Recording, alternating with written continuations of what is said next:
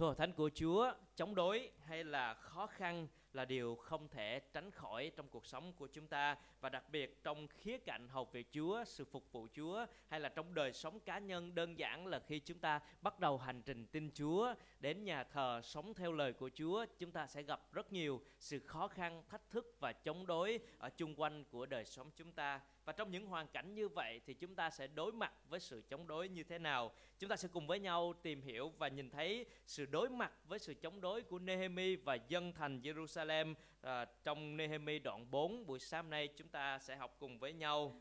À, chúng ta nhìn thấy được cái bối cảnh ở đây đó là Nehemi đã từ Ba Tư trở về và ông đã gặp sự chống đối khi chúng ta đã học bắt đầu từ đoạn đoạn 1 cho đến cho đến bây giờ khi đang trên đường trở về ở trong đoạn 1 thì đã gặp sự chống đối. Khi ông trở về và bắt đầu tiến trình công việc ở đoạn 2 thì cũng tiếp tục gặp chống đối. Và bây giờ công việc đã đang tiến triển ở đoạn 4 này thì là đỉnh điểm của sự chống đối. Và đây là một câu chuyện mà Nehemi kỹ thuật lại, kể lại về cái quá trình diễn ra sự chống đối và đối mặt của ông và dân sự.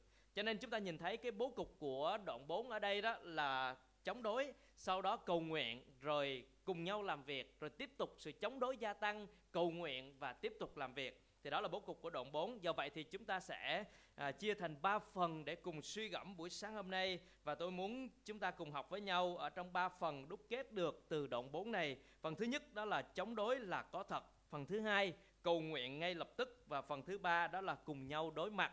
Chúng ta đến với phần đầu tiên. À, chống đối là có thật. Chúng ta bắt đầu từ câu 1 cho đến câu 3. Chúng ta thấy ở đây là khi Sang Ba Lát nghe tin chúng tôi xây sửa tường thành thì giận dữ và chế nhạo người Do Thái. Nghe tin chúng tôi xây sửa, có nghĩa là bắt đầu công việc đã tiến triển, đang làm việc thì Sang Ba Lát, lần trước chúng ta đã nói rồi, Sang Ba Lát và Tobia là những người đại diện cho bên ngoài, bên trong gây gây cái sự chống đối cho dân sự. Thì bây giờ họ nghe thì giận dữ, à, cái chữ giận dữ có nghĩa là nổi giận và như một cái đám lửa bốc cháy và đó là sự giận dữ của Sanballat và sau đó bắt đầu sự chống đối xảy ra. Câu 1 đến câu 3 là sự chống đối tấn công vào trong tâm trí và tư tưởng và chúng ta cũng sẽ thấy điều này rất quen khi chúng ta bắt đầu phục vụ Chúa, bắt đầu đi nhà thờ, bắt đầu sống theo lời Chúa. Sự chống đối đầu tiên thông thường là sẽ đến với tư tưởng tâm trí của chúng ta. Họ nói điều gì? Sambalat nói rằng bọn Do Thái yếu đuối ấy làm được điều gì? Có bốn khía cạnh mà họ muốn chống đối đây. Thứ nhất là bọn Do Thái yếu đuối đó làm được gì? Thứ chê, chê, chê cười và xem thường cái thực lực, cái khả năng của người Do Thái. Đó là những người đó yếu đuối, không làm được gì đâu. Mà họ nói đúng thiệt. Bởi vì những người Do Thái này đang yếu ớt mới trở về rồi không có đủ tài nguyên không có đủ năng lực thật sự là những người đang gặp rất nhiều sự khó khăn và yếu đuối. Cho nên họ nói trúng cái điểm yếu của những người do thái đang làm việc. Và nếu mà thông thường á, sự chống đối xảy ra mà nói không đúng á, thì chúng ta có thể dễ vượt qua hơn. Nhưng mà nếu mà sự chống đối đó mà nói đúng nữa thì khó khăn vô cùng. À, khi chúng ta bắt đầu phục vụ chúa cái người khác nói rằng ồ Ờ, anh chị làm sao được? Năng lực không có mà học việc chúa gì. Rồi bắt đầu nghe điều đó là có những người muốn bỏ luôn không muốn làm nữa đúng không? À, cho nên chống đối xảy ra ở đây đó là bắt đầu bằng cái sự gieo rắc vào trong tư tưởng và để cho dân do thái thấy rằng mình yếu đuối và không thể làm được gì cả. Rồi sau đó thì họ nói tiếp đó là chúng sẽ xây lại tường thành ư chúng sẽ dân tế lễ sao liệu chúng sẽ làm xong trong một ngày chăng? Nghi ngờ. Từ sự chê bai bây giờ đến sự nghi ngờ. Và vì sao cái sự chống đối này diễn ra đó là chúng ta nhìn thấy được những cái điều mà họ nói đây đó là xây lại tường thành dân tế lễ. Như chúng ta đã nói trong những bài học trước, việc dân sự xây lại tường thành không chỉ đơn giản là một bức tường, không chỉ đơn giản là một công trình, nhưng đây là sự thờ phượng, nối kết đến tấm lòng của dân do thái. Tường thành xây dựng để bảo vệ dân sự, tế lễ sẽ được dâng lên khôi phục lại sự thờ phượng. Và sang ba lát tobia không muốn những người do thái trở lại trong sự thờ phượng. Họ không muốn đời sống tâm linh của những người Do Thái được phục hồi. Cho nên liệu việc xây dựng tường thành, dân tế lễ làm xong được sao? Nghi ngờ về kế hoạch của họ. Và đây làm cho dân sự nản lòng. Họ nghi ngờ mình, họ nghi ngờ dân sự đang làm việc. Và chúng ta có bị điều đó diễn ra trong đời sống của mình hay không? Khi mà chúng ta trung tín để đi thờ phượng Chúa, trung tín dân hiến, trung tín phục vụ Chúa, người ta nói rằng làm được không? có thể trung tín hàng tuần được sao có thể dân hiến cho chúa được sao nếu chúng ta gặp những điều đó trong tâm trí của mình chính mình suy nghĩ điều đó hoặc những người khác gieo vào trong tâm trí của mình thì chúng ta sẽ đối diện như thế nào. Rồi tiếp tục sự chống đối diễn ra ra sao? Trong uh, sang ba tiếp tục nói đá đã cháy thiêu thành đống bụi đất rồi có thể phục hồi thành đá xây được sao? Đây là nói đúng thực trạng chỉ ra khó khăn. Và sang ba chỉ ra cho dân sự thấy là khó khăn. Đúng thật sự như vậy đá đã cháy rồi thành Jerusalem đã đổ nát rồi tan tành hết rồi không còn gì cả. Đá cháy như vậy thành đống bụi đất như vậy bây giờ làm sao để có thể phục hồi trở thành đá xây dựng? Họ chỉ ra thực trạng khó khăn mà dân sự đang đang đối diện. Sambalat nói đúng nhưng mà đúng một nửa thôi. Đó là đúng cái chỗ mà đá đã cháy thiêu thôi. Còn thành có xây dựng được sao? Thì sau này chúng ta nhìn thấy là xây dựng được. Cho nên đó, cái sự chống đối ở đây đó là chỉ ra khó khăn nhưng mà nói một cách tiêu cực và chúng ta để điều này cũng rất dễ diễn ra trong vòng sự phục vụ trong hội thánh. Đôi khi nó không đến từ kẻ thù đâu, đôi khi nó đến từ sự vô ý của chúng ta nói chuyện với nhau trong các công tác chúng ta làm một vụ, sự phục vụ Chúa. Đôi khi những lời vô tình của chúng ta cũng có thể chỉ ra sự khó khăn, nhưng mà lại nói một cách tiêu cực. Nói một cách tiêu cực có nghĩa là chỉ ra thực trạng khó khăn mà không có giải pháp và đưa người ta vào con đường bế tắc.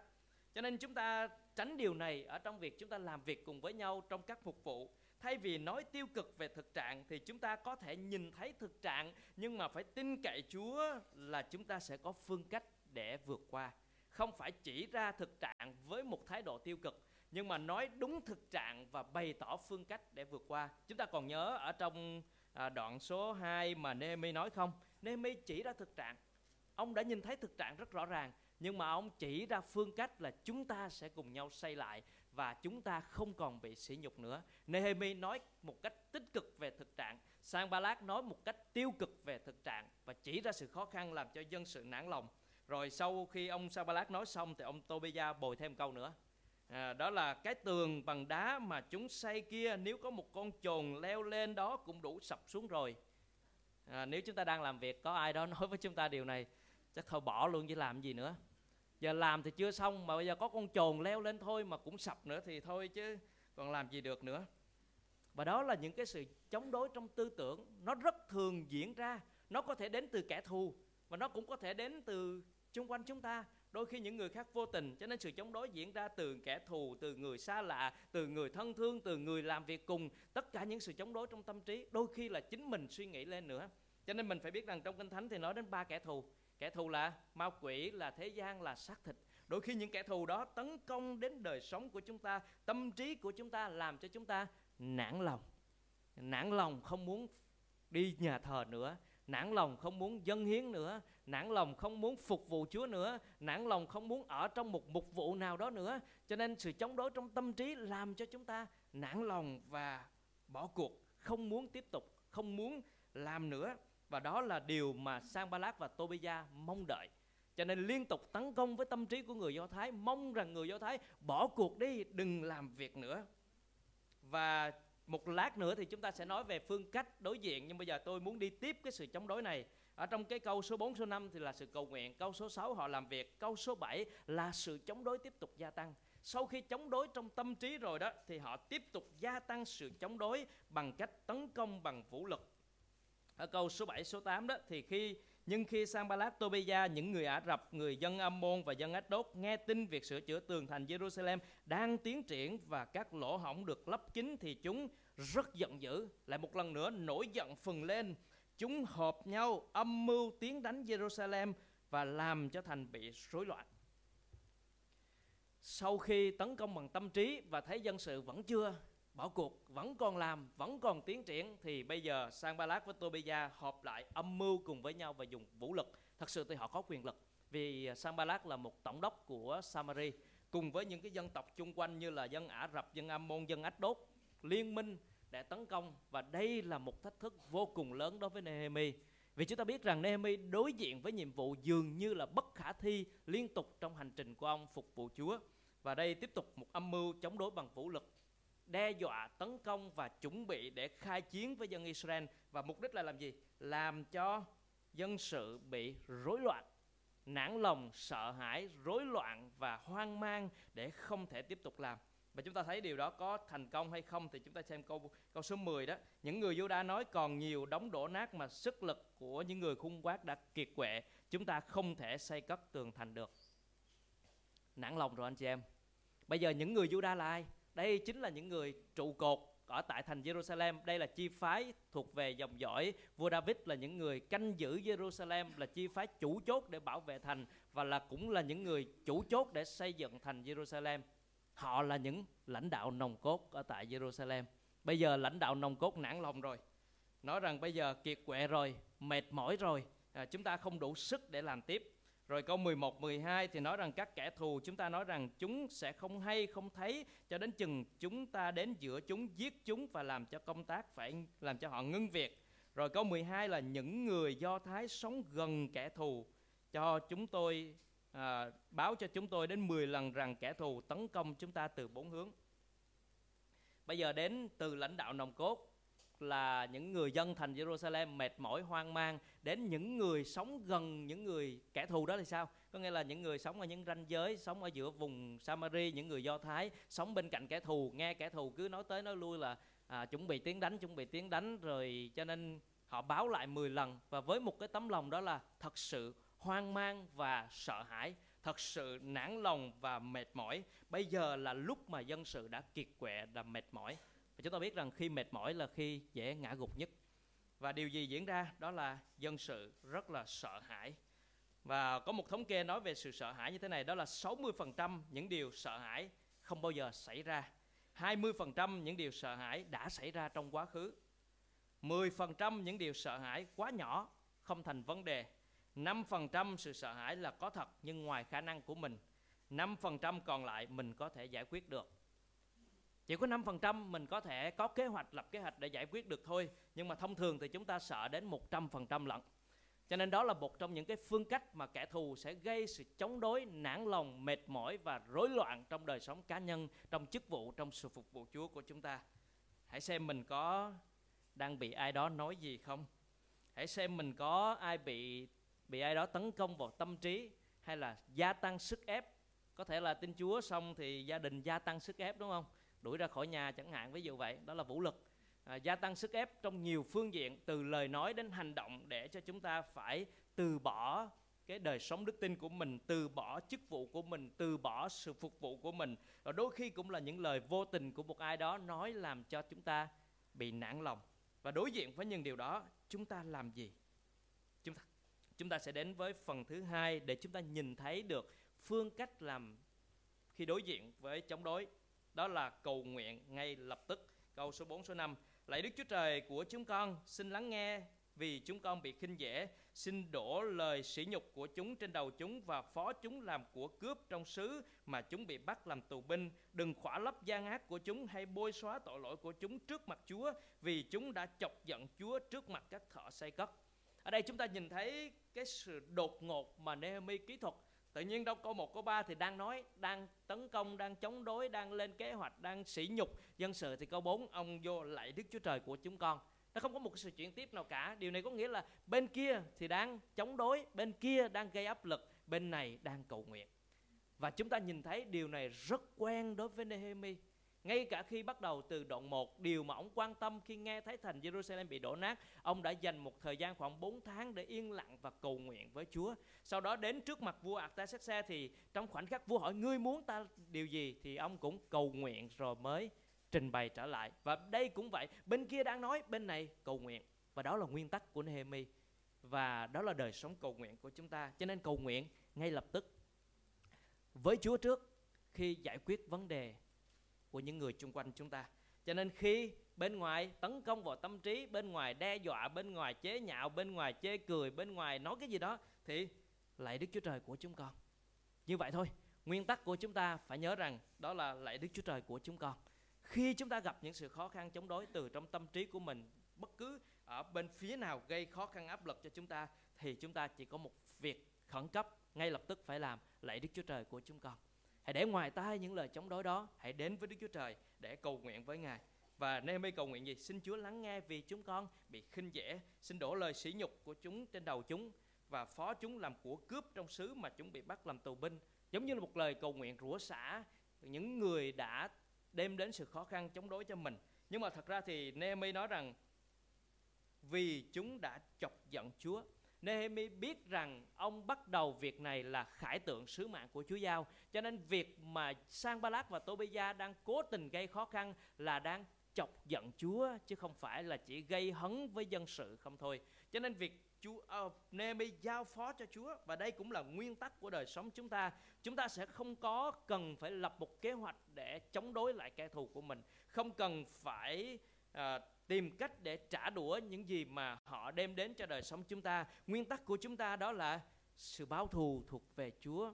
Hãy giao phó cho Chúa việc của Ngài cho nên Nemi đã đến với Chúa và nói rằng vì họ chọc giận Chúa, bây giờ con giao cho Chúa, Chúa hãy làm công việc của Chúa, vì đó không phải là phần việc của con. Nemi được kêu gọi để xây lại tường thành chứ không phải được kêu gọi để đấu tranh hay là chiến đấu với kẻ thù. Cho nên việc chiến đấu với kẻ thù, những người chọc giận Chúa thì ông giao cho Chúa vì Chúa là quan án. Và chúng ta cũng nhìn thấy điều đó trong tấm gương của Chúa Giêsu khi bị nguyền rủa, Ngài không rủa lại. Lúc chịu đau khổ, Ngài không hề hăm dọa, nhưng phó mình cho đấng phán xét công minh. Chúng ta hãy nhớ điều đó trong đời sống của mình. Khi có những sự bất công diễn ra, khi có những kẻ thù chống đối, chúng ta hãy giao cái việc phán xét công minh đó cho Đức Chúa Trời. Và chúng ta đừng vội để đối diện với những con người đó. Đừng vội đối diện với những cái lời chỉ trích hay chế nhạo đó. Hãy vội đến với Đức Chúa Trời. Cho nên đừng vội để than lên than, đừng có vội để than phiền than ra than than thở. Mà chúng ta có thể than một cách là gọi là người ta gọi là than lên. À, không phải là than ra hay là than xuống mà than lên.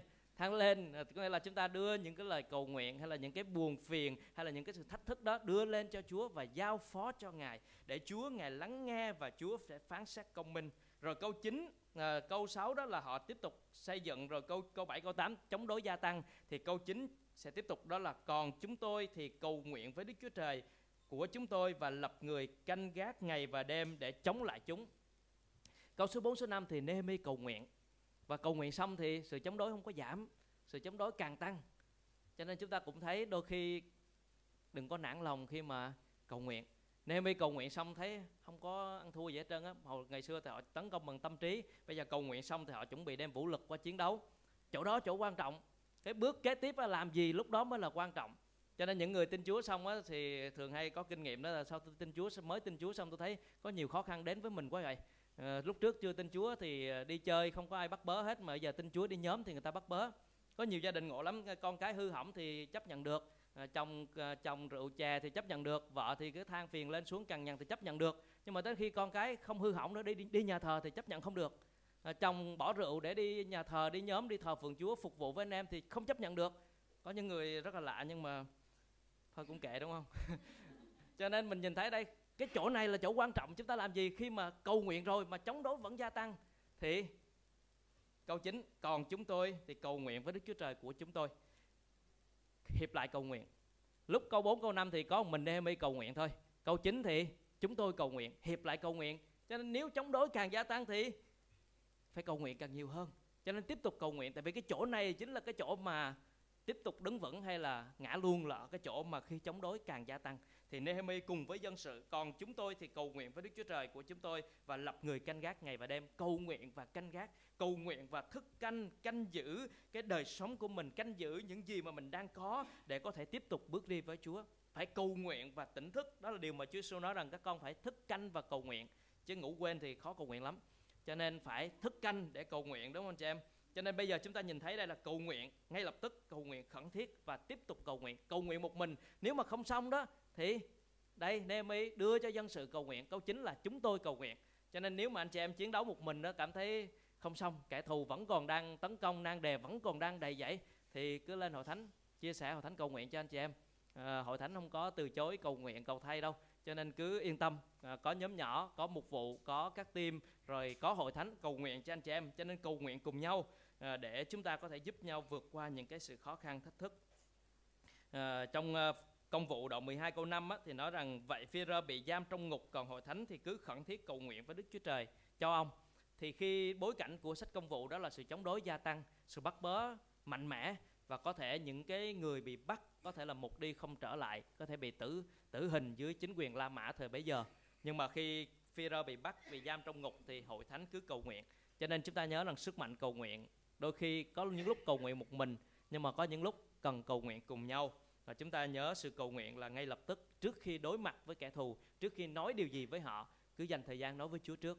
Cứ than lên đi, đừng có than ra, than xuống gì với người ta hết trơn á, không có giải quyết được vấn đề, cho nên cầu nguyện với Chúa. Rồi cuối cùng thì chúng ta sẽ cùng nhau đối mặt, bắt đầu từ câu 6 Vậy chúng tôi xây các tường thành cho đến khi cả bức tường đều nối liền với nhau và lên được phân nửa bề cao vì dân chúng đều hết lòng làm việc. Lại một hình ảnh rất đẹp nữa diễn ra tại Jerusalem giữa muôn trùng khó khăn và thách thức. Đó là dân sự tiếp tục làm việc. Ở đây mình nhìn thấy một vài cái cụm từ ở đây, đó là tường thành được xây cất cho đến khi cả bức thành nối liền với nhau và lên phân nửa bề cao. Điều này cho thấy đó là cái tường đó đang được nối với, nối liền với nhau là tất cả đã được xây dựng và được bao quanh thành Jerusalem đang nối liền và không còn kẽ hở nữa. Đồng thời đó là đang xây lên các bề cao phân nửa đều bằng nhau. Điều này cho thấy đó là sự làm việc rập ràng cùng nhau và san sẻ với nhau. Không phải là những chỗ đông người, những chỗ có thợ xây giỏi xây lên tận nóc, còn những chỗ không có người giỏi thì bỏ đó nửa chừng hay là ở dưới mà đây họ làm cùng nhau bên này làm xong thì qua giúp cho bên kia để xây cho tất cả đều cùng nhau đều với nhau thì đó là một hình ảnh rất đẹp mà chúng ta có thể liên hệ trong hội thánh. Đó là làm cùng nhau, giữ nhau để tất cả chúng ta có thể đi cùng với nhau. Đừng có một ai chạy quá nhanh, còn một người thì đang đi quá chậm phía sau. Và dân thành Jerusalem, họ đã làm điều đó. Họ cùng nhau và xây dựng cho tường thành bằng nhau, đều với nhau. Bên này làm nhanh thì qua giúp cho bên kia để có thể một bức tường đều nhau. Và đó là cái cách mà cái tường nó được bảo vệ. Bởi vì cái chỗ thì lên chót vót và cái chỗ thì ờ, dưới ờ, đầu gối thì nó không thể nào cái tường nó không có thể nào kết nối và bảo vệ tốt được. Cho nên họ đã làm việc cùng nhau. Rồi dân chúng hết lòng làm việc. Đây là hình ảnh đẹp khi có sự chống đối xảy ra. Khi sự chống đối diễn ra thì họ vẫn hết lòng làm việc. À, cho nên chúng ta cũng cần thấy điều đó. Khi có những sự chỉ trích sinh ra những sự ngã lòng khi có những sự chỉ trích sinh ra sự mệt mỏi nhưng mà chúng ta cần phải nhớ rằng chúng ta phải hết lòng và làm việc cùng nhau để đem đến cái sự gây dựng và phát triển ở trong hội thánh của Chúa ở trong những chỗ mà chúng ta đang đứng. Và chúng ta nhìn thấy tiếp tục những cái hình ảnh đẹp nữa diễn ra ở trong à, những phần còn lại từ câu số 15 trở đi. À, câu số 10 13 à, câu số 13 thì khi tôi à, thì tôi lập những đồn trong các à, nơi thấp phía sau vách thành và ở những nơi trống trải tôi đặt dân chúng theo từng gia tộc cầm gươm cầm giáo. Thì ở đây Nehemi thay đổi kế hoạch khi mà sự khó khăn chống đối diễn ra. Sự chống đối càng gia tăng quân thù đang đã 10 lần là gọi là gửi tối hậu thư đến 10 lần rồi. À, cho nên Nehemi cần phải thay đổi kế hoạch. Thế đây ông nói rằng những cái chỗ mà thấp những chỗ yếu thì cần đặt những gia tộc ở đó để cầm gươm cầm cung. À, chúng ta cũng cần à, để ý những chỗ này. À, phải khi mà kẻ thù tấn công những cái vấn đề diễn ra thì chúng ta phải nhìn thấy những chỗ yếu để cần khắc phục những chỗ yếu. À, chúng ta có chỗ yếu nào không trong gia đình của mình trong đời sống cá nhân của mình vì kẻ thù sẽ thường tấn công vào những chỗ yếu. Chỗ mạnh thì ít ai dạy để tấn công vào đó lắm sẽ dễ thất bại, nhưng mà những chỗ yếu là những dễ tấn công vào. Cho nên Nemi phải thay đổi kế hoạch, không còn phải là làm điều với nhau. Bây giờ là phải bảo vệ những chỗ yếu để kẻ thù không thể tấn công và làm cho ngã quỵ chỗ đó. Cho nên chúng ta cũng cần nhìn thấy được kế hoạch của Nehemi đó là bảo vệ những chỗ yếu. Rồi câu số 14 sau khi xem xét thì tôi trỗi dậy nói với những người quý tộc, viên chức và dân chúng còn lại rằng đừng sợ chúng, hãy nhớ rằng Chúa là đấng vĩ đại và đáng kính sợ sẽ chiến đấu cho anh em, con trai con gái, vợ và cả nhà anh em.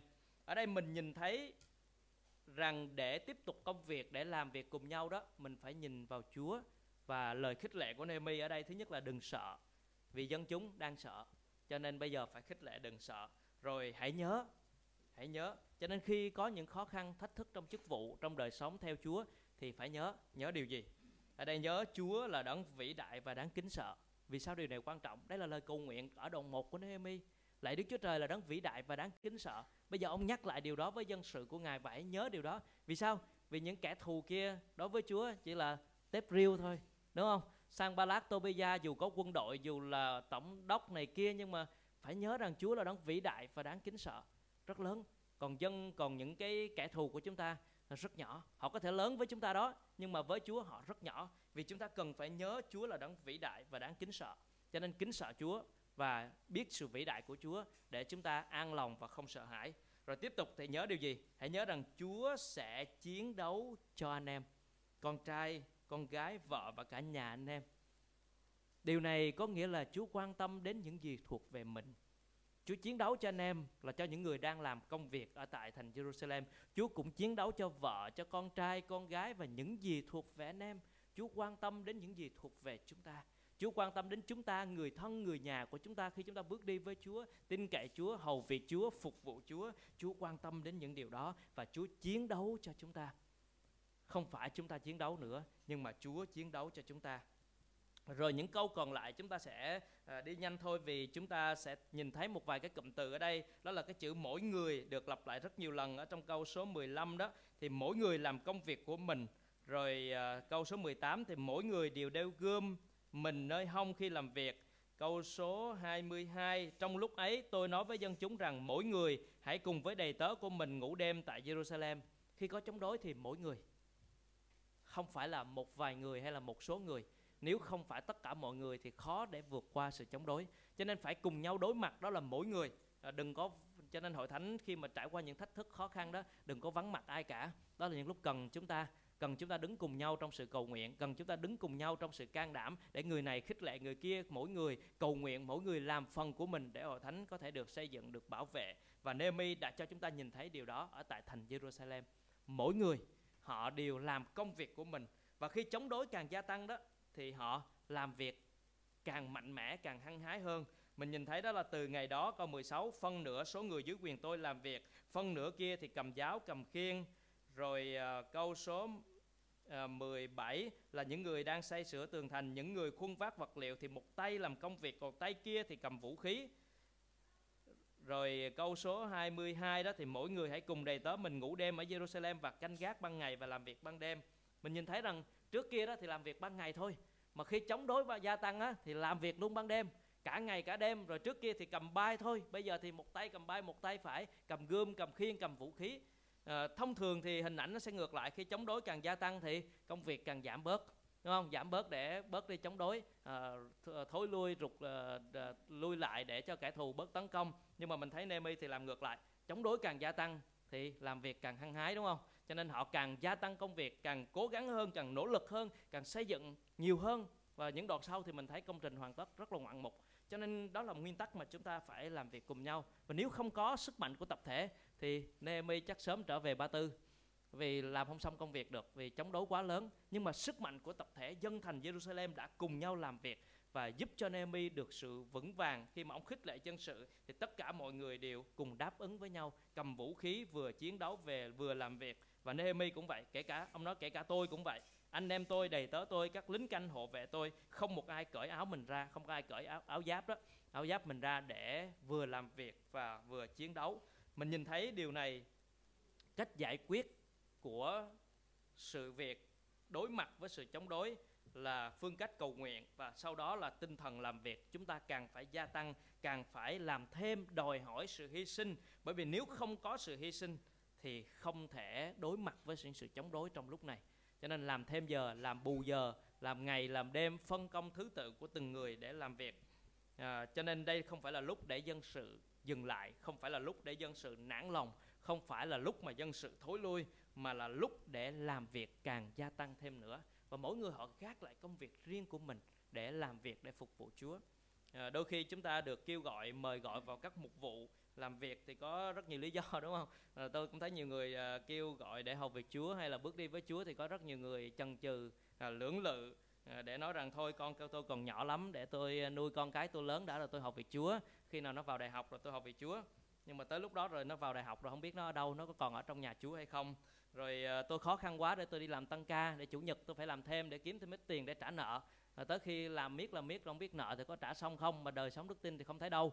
Cho nên chúng ta cần phải trung tín và khi khó khăn chống đối càng gia tăng đó thì phải học theo dân thành dân thành Jerusalem. Đó là làm việc càng hăng say, càng trung tín hơn nữa. Nếu đi làm chủ, đi nhóm chủ nhật mà thấy kinh tế vẫn còn khó khăn, tiếp tục trung tín đi nhóm đi không thể bỏ được anh chị em bởi vì nếu anh chị em không trung tín nữa thì anh chị em sẽ ngã gục nếu anh chị em dâng hiến một phần mười cho Chúa mà vẫn thấy còn khó khăn kinh tế cứ tiếp tục dâng hiến đi vì phải càng hăng say hơn nữa càng tiếp tục hơn nữa ở trong khi khó khăn chống đối xảy ra và chúng ta sẽ nhìn thấy điều gì diễn ra ở đây. Tôi muốn hướng về, chúng ta hướng về Chúa ở trong công việc của Ngài. Câu số 14 và câu số 20 hai lần nhắc lại về Chúa cho chúng ta.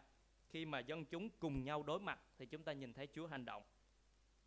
À, câu số 14 thì hãy nhớ rằng Chúa là Đức là, là đấng vĩ đại và đáng kính sợ sẽ chiến đấu cho anh em, cho gia đình, cho con cái anh em. Hãy nhớ là Chúa quan tâm đến chính mình và những người thân của mình. Chúa quan tâm những gì thuộc về mình, Chúa quan tâm đến gia đình của mình.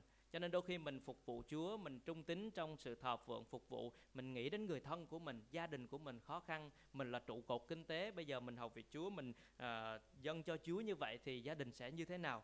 Hãy nhớ Chúa quan tâm đến gia đình của mình, Chúa chiến đấu cho mình.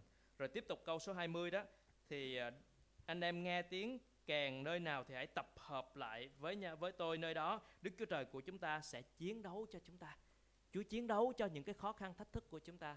Chúa chiến đấu cho những kẻ thù đang tấn công lại chúng ta và Chúa sẽ làm điều đó cho đời sống của chúng ta khi chúng ta theo Chúa. Câu 15 thì Đức Chúa Trời đã phá hỏng âm mưu của chúng.